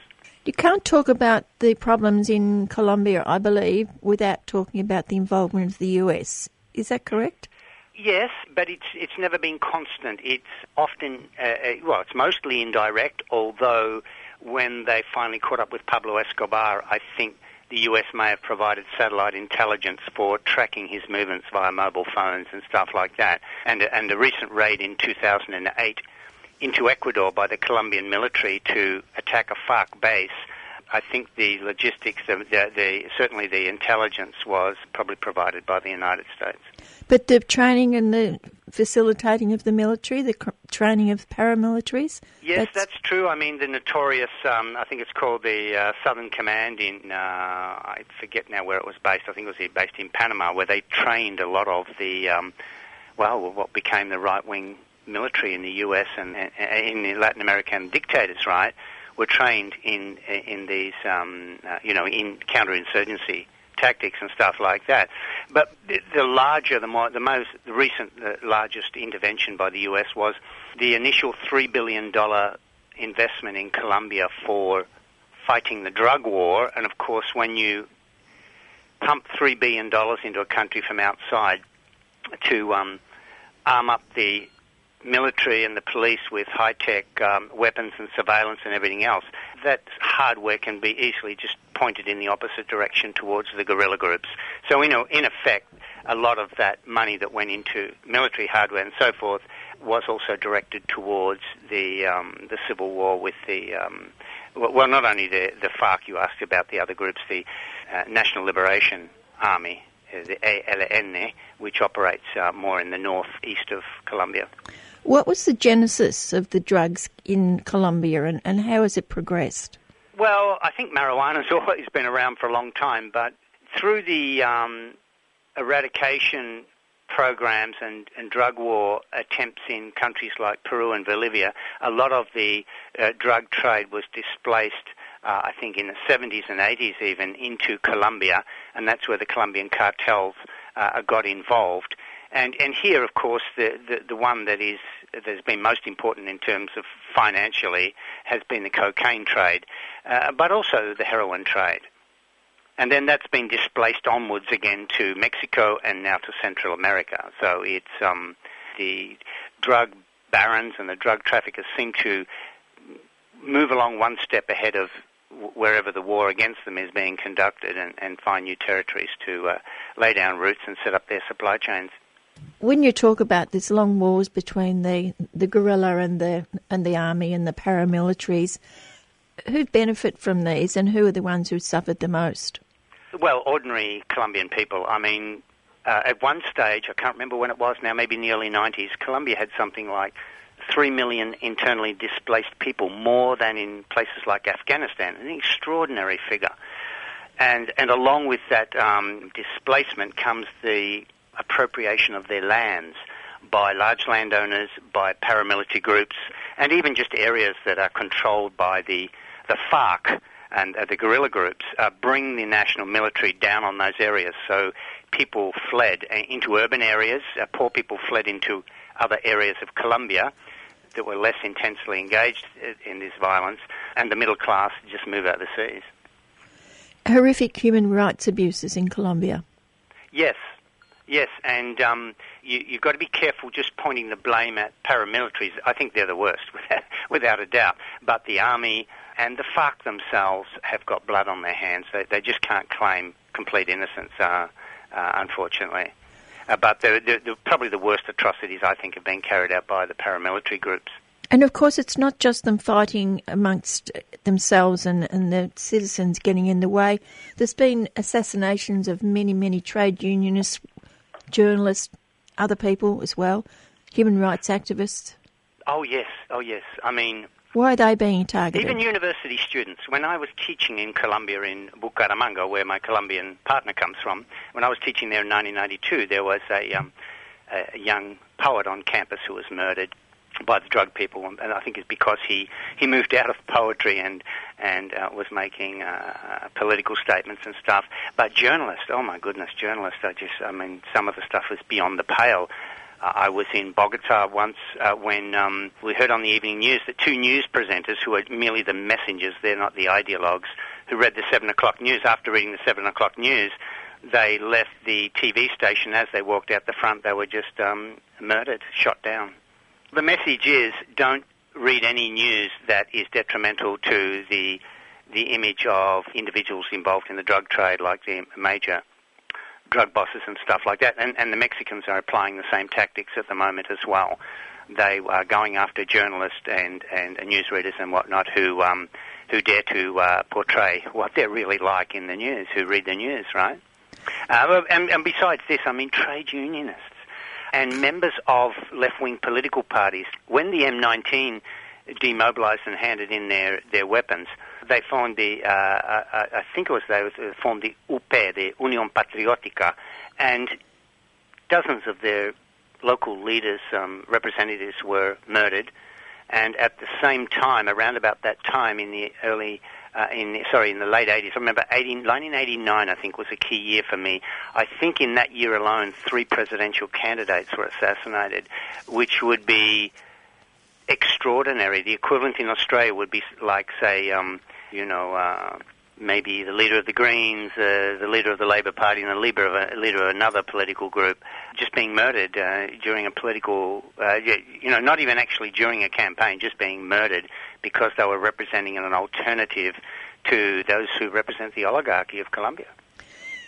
In this sense, is Colombia in 2016 one of the, the most violent places in Latin America? No, I think that title goes to Honduras, possibly El Salvador, Mexico. In, in terms of violence, not widespread violence necessarily across the whole community, but I mean between political actors and paramilitary groups drug traffickers and guerrilla groups and stuff like that. There's lots of similarities, I think, between Mexico and Colombia. But the violence that doesn't get reported as much, which is actually, certainly from research I'd read, accounts for more of the death rate, is the ordinary homicides in neighborhoods that are falling apart with grinding poverty and they're almost some lawless suburbs, right, where even the police don't go at night time, and they're basically run by drug gangs, and this is very similar to the favelas in uh, Brazil and places like that. And and this is the violence that uh, doesn't always keep the same tension as a, a, a stoush between a guerrilla group and, and the Colombian military, for example.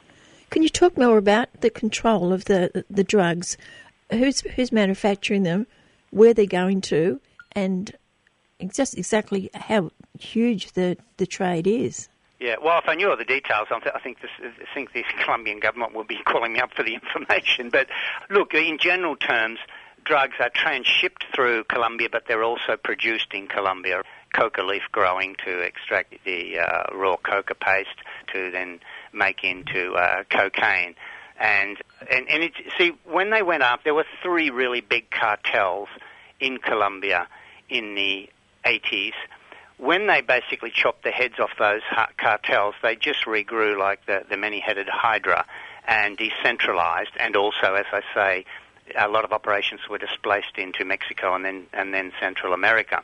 And they they distribute and traffic the drug through everything, through airplanes, ships. They've even come up with rudimentary submarines that apparently have been built to try and creep around the coastline and, and get across the Caribbean. And high-speed launches, which are used to uh, ship across the Caribbean. And then, of course, the most tragic case, the poor working class people who um, ingest drugs and try to take them through the airport. Uh, that's actually um, nowhere near, I think, as big as the shipments that go in containers and, and disguised in other products. You talked about the displaced and the dispossessed people moved off their lands. Is that also for the benefit of, of big multinationals who are moving into Colombia in um, mining and areas like that? Oh, no doubt. If you haven't got local people living in, in areas that are rich in um, minerals, subsoil wealth, then there's less chance of there being organised resistance to mining. As you know, in Australia, mining is a notoriously hot topic. It's now a hot topic in places like Peru as well, which is doing some, allowing some really nasty mining going on against the wishes of indigenous people who actually live in those lands. And so the similar thing has happened in, in Colombia uh, as elsewhere. But yes, the multinational corporations, they want the oil wealth.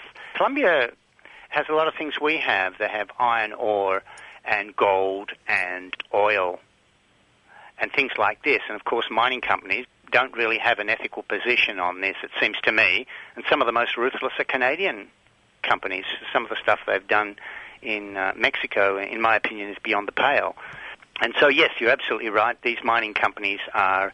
It's, it's in their interest quite often if there are no people living there or the people who have suddenly begun to live there are there purely to get some money out of the exploitation of the land. In a climate that you've been describing, where do the indigenous peoples fit in? Well, they fit awkwardly as they always have in Latin America since um, uh, Iberian conquest. They're organised. I, I don't follow Colombian indigenous politics closely, but there are different groups who are organised and they're constantly not only protesting but petitioning the state for protection of their lands. And there's a, a low intensity civil conflict going on in uh, Cauca, the Department of Cauca, between uh, police and army and indigenous protesters who are trying to get people off their land. And there have been lots of assassinations of indigenous people uh, over the years, and that continues. That is a really hot button issue in Colombia right now, but also the Afro descendant communities who have also been massively displaced. Um, I mean, Afro descendant in Co- Colombia are all over the country, but they are particularly concentrated in the coastal regions of, of Colombia, in the north and on the Pacific coast they uh, exhibit some extreme levels of poverty, and then on top of that, they've had to suffer through paramilitaries and other people coming into their lands and driving them uh, away. Uh, the similar phenomenon with the indigenous people, or just any ordinary mixed race peasants who are who are farmers, right, in any of the areas where the guerrillas and the paramilitary operate.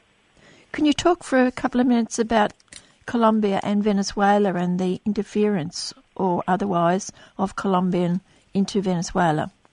That's actually not proven as much as it is claimed. If it is, is extremely minor, and I don't have a lot of sympathy for Chavismo, for Hugo Chavez. I've never had any, as a Latin Americanist of long standing, I've never had much sympathy for authoritarian populists.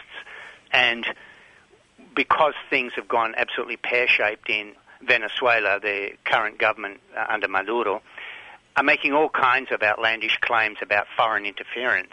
And um, yes, there's always going to be some U.S. foreign interference, but Colombians realise it's a high risk, high stakes um, issue if they start intervening militarily in, in Venezuela. So that's just not going to happen. Aside from occasionally maybe some, uh, some a few military drift over the border in certain places that are not um, that don't have uh, control posts and things like that but I'd be wary of making big claims about that kind of military intervention.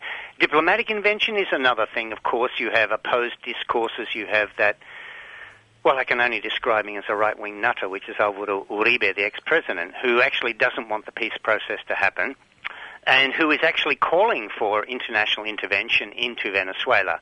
Uh, you know, I think he's implying military intervention, uh, but let's call him the extreme wing of that kind of discourse but I don't see any situation in which the Colombian military would intervene in Venezuela unless Colombia was doing a counter response to a Venezuelan intervention in Colombia. How does Santos measure up against Uribe? Oh, well, he's the one who's driven the peace process. They became enemies even though he was the Minister of Defense under Uribe. Santos, I think, has probably got a few things to answer for, being having been Minister of Defense when you're Minister of Defence, you know, the buck kind of stops with you with everything that the army does. But uh, he he wants to badge himself as different, and he also, like most presidents or prime ministers, even in this country, uh, they want to go down in history of remembered as having done one really good thing. So he's pushing the peace process. So that's where he's diametrically opposed to Uribe. And what prospects are there for this peace process? It's been going on for quite a while now. Oh, they're excellent. Well, they, they have actually got a formally declared uh, ceasefire, which no one believed would really happen. What are the terms that they're looking at? Well, they want the Colombian FARC. This is just with the FARC guerrillas, right? This is the FARC, uh, the most important guerrilla group in Colombia. The agreement is such that it's expected within the next six months the FARC will lay down their arms and they'll demobilize. And the way they'll do that is the Colombian government is going to set up 23 kind of hamlets and eight other, I don't know, they must be kind of like farm areas in rural areas. These areas will be safe havens and it'll give the guerrilla groups a chance to demobilize, hand in their weapons, and then assimilate back into Colombian society, but under protection. So even the Colombian military are not allowed to fly any low, lower than 5,000 feet over these encampments. And these encampments are where the formal process of demobilization under the uh, administration of the United Nations, or the, administ- the United Nations will be there observing these encampments, that everything goes okay. And there's all kind of conditions put on those encampments about who can leave and enter and under what circumstances. And so that's to give the guerrillas, the FARC, a sense of security and trust in going through the demobilization process. But so far, what's happened is a ceasefire, which is everyone, even my most cynical friends uh, who are cynical about the Colombian government's motives, agree that this is a watershed moment. Uh, but now we need to see the finalisation of the peace accord signed, and there are numerous fine-grained issues that are still not completely resolved for that signing. And will there be a demobilisation of the paramilitary? Ah, uh, well, here's a, here's a sticking point. Uh, supposedly, uh, they've certainly the most the, the most uh, outrageous ones. Uh, I think it's the UAC. They supposedly have already demobilised, but from friends I know who uh, work in the field in Colombia, one Welsh friend of mine in particular, a lot of those demobilised paramilitaries have insinuated themselves into local councils in urban areas and so forth, where they'll probably continue on as a kind of a, uh, a covert mafia. And then, you know, the whole thing is with these paramilitaries, they're kind of a law unto themselves. I'm not sure that they have the same command structure that the FARC guerrillas do. Such that if the FARC hierarchy say, we are demobilizing, we are signing the peace accords, we are satisfied that our concerns have been met, I don't know that the same can happen with the paramilitaries. And with the paramilitaries, it's not just their counter reaction, their claim of counter reaction against guerrilla activity. They have amassed wealth and they control land, and they're not going to give that up in a hurry, right? And they are the ones who are most opposed in many ways to the peace process because the peace process involves reparation, returning of lands to dispossessed people and they've already sent out messages saying if this if you push this too far we will start killing people so in the answer to your question no it does not involve the full demobilization of the paramilitaries they're a very dark force in Colombia and that's often the sticking point, isn't it? Because you've got in Latin America a peace plan. It does revolve around land and land distribution to the people who should have it. If yep. it's not going to happen there, what's going to happen to the three or five million people who have been displaced and dispossessed? Well, that's the fifty-dollar question, isn't it? Look, look. Some of these land returns are going to happen, and I think they're already happening, right? So that's going to happen. The question is how much, and if people are given their land back, can they actually go and occupy the land? By which I mean, will they be exposed to raiding parties by these paramilitary types driving them off again. That's that's the whole thing, right? One thing is legal ownership, another thing is de, de, de facto control. This is where the issue arises. So it, it's it's a sad, frustrating, complex situation. It's not going to even when even if a peace accord is solved, there's still the ELN guerrilla group that need to come to the party. They've started, um, you know, uh, talking with the government, you know, about what would be the terms of us actually beginning peace talks as well, and then demobilising the paramilitaries fully, and I, I don't believe they ever will be fully demobilised within the next 10 years.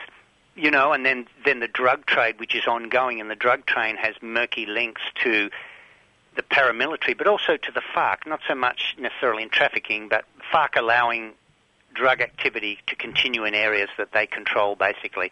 Now, so there's a complex of problems there signing peace accords not going to solve all that, but it's the first major step. And it's hope it's to be hoped that if uh, lasting peace accords can be signed with the FARC, the ELN will eventually demobilize, and then intense focus and pressure can be brought onto these paramilitary groups to desist their activities even after they've claimed to have demobilized.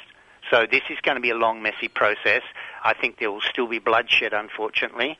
Uh, there will be revenge killings going on for quite a while. Uh, Colombians have a long memory.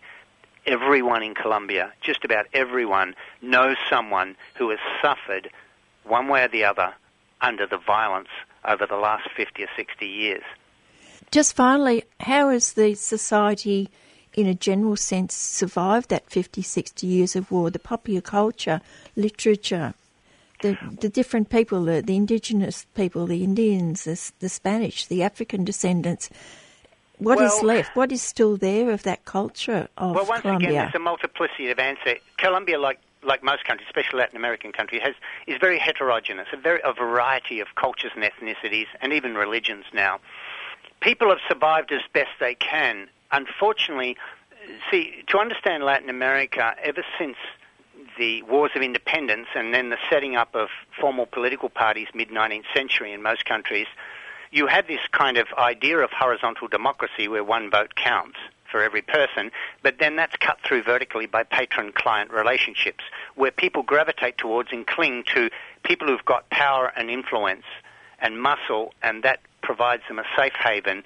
Whereas formal democracy is often just a, a, a rhetoric and a- an abstraction for a lot of people. So people have been clinging to those patron-client relationships. But also, I noticed when I lived in Colombia for three years, when I was a doctoral student, uh, sorry, a master's student in the late 80s, that trust was being broken down between ordinary Colombians. And even in the neighborhoods where I lived, people were often suspicious of each other, and that was because no one knew who was lined up with who or who was linked to whom. It's almost like that intangible thing we call civic virtue. We take it for granted, but it exists.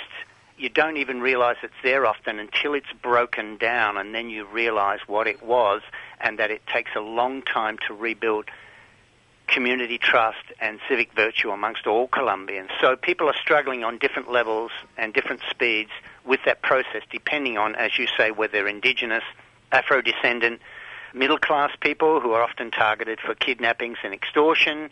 They're the lucky ones. A lot of them have dual passports and homes in the United States or apartments, and they can move. But ordinary poor Colombians, the majority of people, don't have that. So they establish tight neighborhood networks, which provides a, uh, a mechanism for survival. Thanks very much for today. Okay. And that was Professor Jeffrey Browitt from University in Sydney talking about Colombia. Melbourne Anarchist Book Fair, Sunday, 14th of August. Brunswick Town Hall, Wurundjeri Land, 233 Sydney Road, Brunswick, 10am to 5pm. Free entry. Stalls, workshops, films, food. Childcare and kids space available all day. For more information, go to amelbournebookfair.org.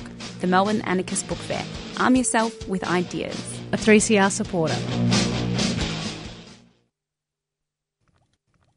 I'm speaking with Professor Bassam Dahy from the University of Adelaide, and the topic he's discussing at the moment is Israel's ultimate plans and why the current government will not sign a peace deal anytime soon. What about the role of the Palestinian Authority? The Palestinian Authority, uh, a lot of people blame it for some of what's happening in there.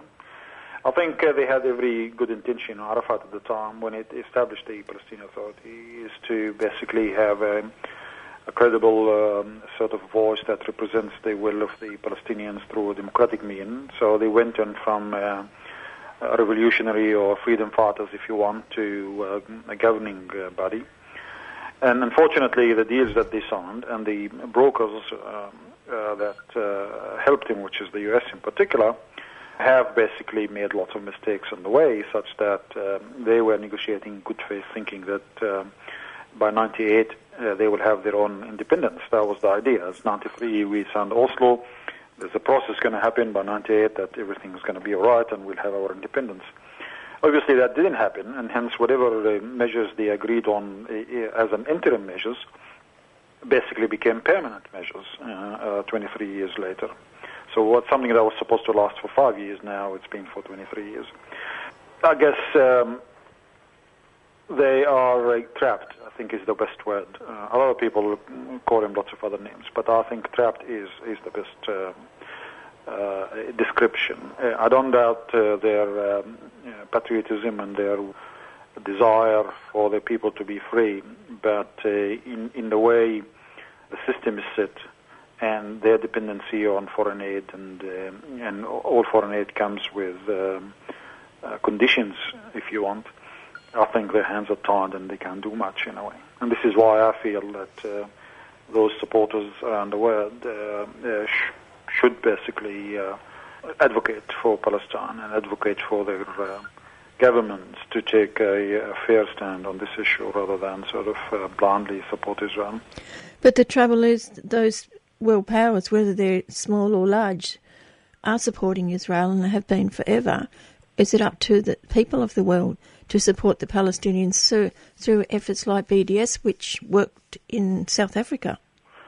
Yes, absolutely. I think, um, I mean, uh, here in Australia, um, the government has been, I, I, call it actually active participant in the conflict, and uh, people get a little bit uh, annoyed by that. But uh, uh, and I'll preface that by saying that, uh, well, active participation means that you give him political support internationally, you vote against resolutions to solve the conflict. Only last December, the coalition government changed its voting uh, in the UN General Assembly on the issue of a peaceful resolution of the question of Palestine. And you wonder why the Australian government would abstain from a resolution on a peaceful resolution of the question of Palestine. What message do you get out of that? You, don't want a peaceful resolution, is it? I mean, I think here in Australia we do have um, a lot of work to do in order to change the government's policy on uh, on on this. And we're not asking more than actually a fair-minded policy. We, we say Australia believes in fair go. Australia has an obligation because Australia has divided Palestine in 1947. You know, where we participated in the UNSCOP, uh, which basically divided, uh, came up with a partition plan in 1947.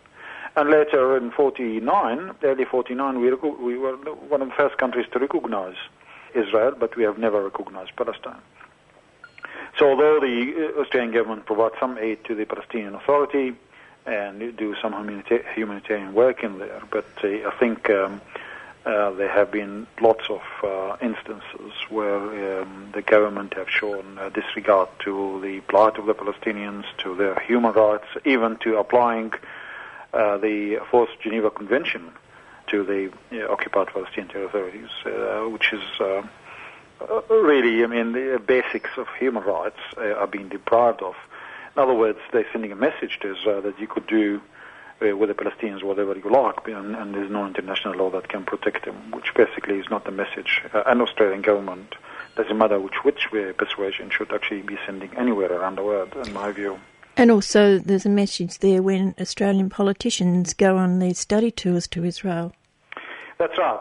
I'm in the executive of the Australia Palestine Advocacy Network, and uh, uh, this is one of the issues that we took up this um, uh, over the last 12 months. In that these visits, actually, uh, people may know that um, Israel is uh, the country most visited uh, by our politicians by I think factor of two or three. Mostly, it's instigated by local the lobby, Zionist lobby in here, and also they are the guests of the Israeli government.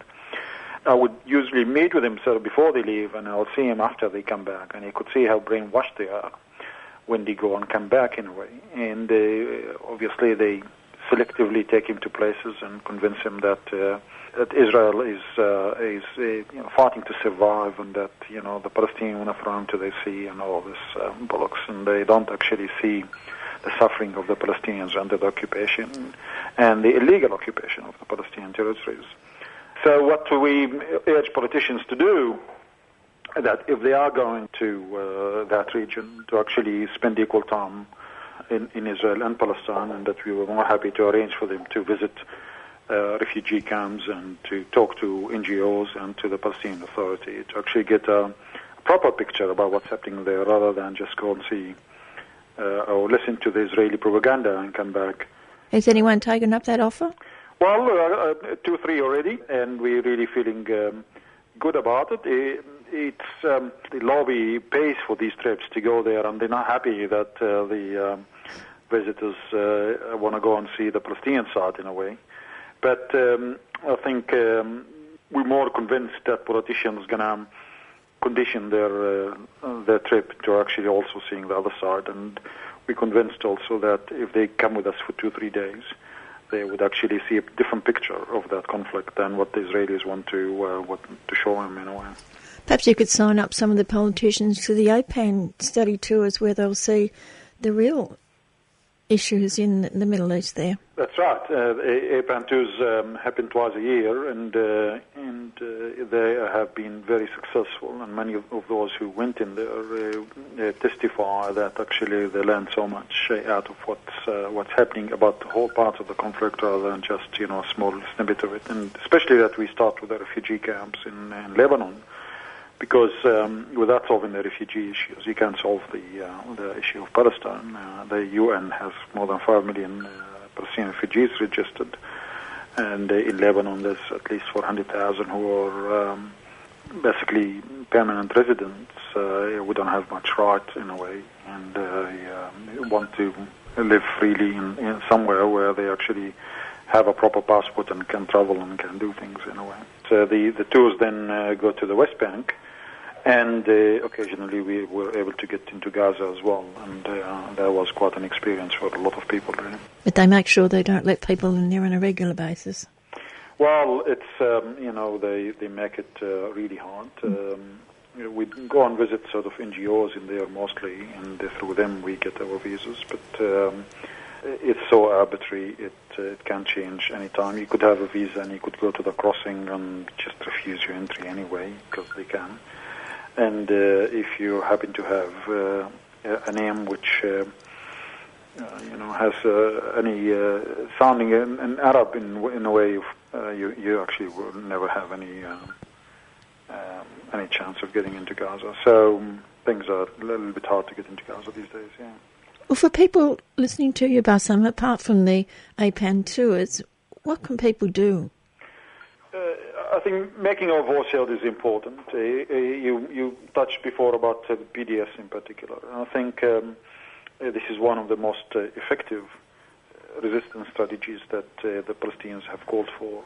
And in comparison to South Africa, it actually, we almost, you know, it's, it's, almost been 10 years now since the Palestinians called for it, but uh, in comparison, it's almost took uh, South African 25 years to get where we are today. A lot of people are uh, not buying Israeli products. A lot of people are boycotting Israeli performances.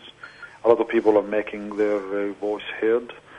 And uh, I think it's an effective tool. It's a non-violent tool. It's basically a consumer choice. And we're saying we're not going to accept Israel into the, as an equal partner to the international community unless they are willing to abide by the international community rules and the international law and the UN resolutions. And there's no wonder that the Israeli government uh, is fighting BDS, you know, tooth and nail. They have a whole special department under the um, Prime Minister office to actually try and fight it. And the way they say going to fight it is through basically uh, vilification and deceit. They're going to call everyone who sort of uh, opt not to buy Israeli products as anti-Semite, as if, you know, uh, standing for international law, standing for human rights, that would make you uh, an anti-Semitic. And obviously, this is an old-tired charge that uh, has no foundation whatsoever. And when when true anti-Semitic is happening in there, it will actually listen of that, listen the extent of it because it has been used and abused of things that actually have nothing to do with anti-Semitism. If Israel doesn't want to be called out on its actions, then it should sort of end the occupation, give the Palestinians their rights under international law, and there won't, won't be any boycott. The, the, irony is and the hypocrisy is that Israel is more than happy to call for boycott of Iran, of um, uh, the rest of the world, boycott um, North Korea and put restrictions on it and so on, and, and, and Iraq before that, and yet when it comes to Israel, suddenly Israel is immune from this tactic uh, because the U.S. has its friend in a way, or Australia for that matter. Now, there's a risk in that uh, the lobby is trying around the world to actually try and legislate to make uh, BDS uh, illegal. It, thus far, it has failed in all aspects that you could think about. Many of the decisions have been overturned, uh, both in in France and and in the UK although even President Obama has signed something uh, which, uh, again, didn't take effect so far.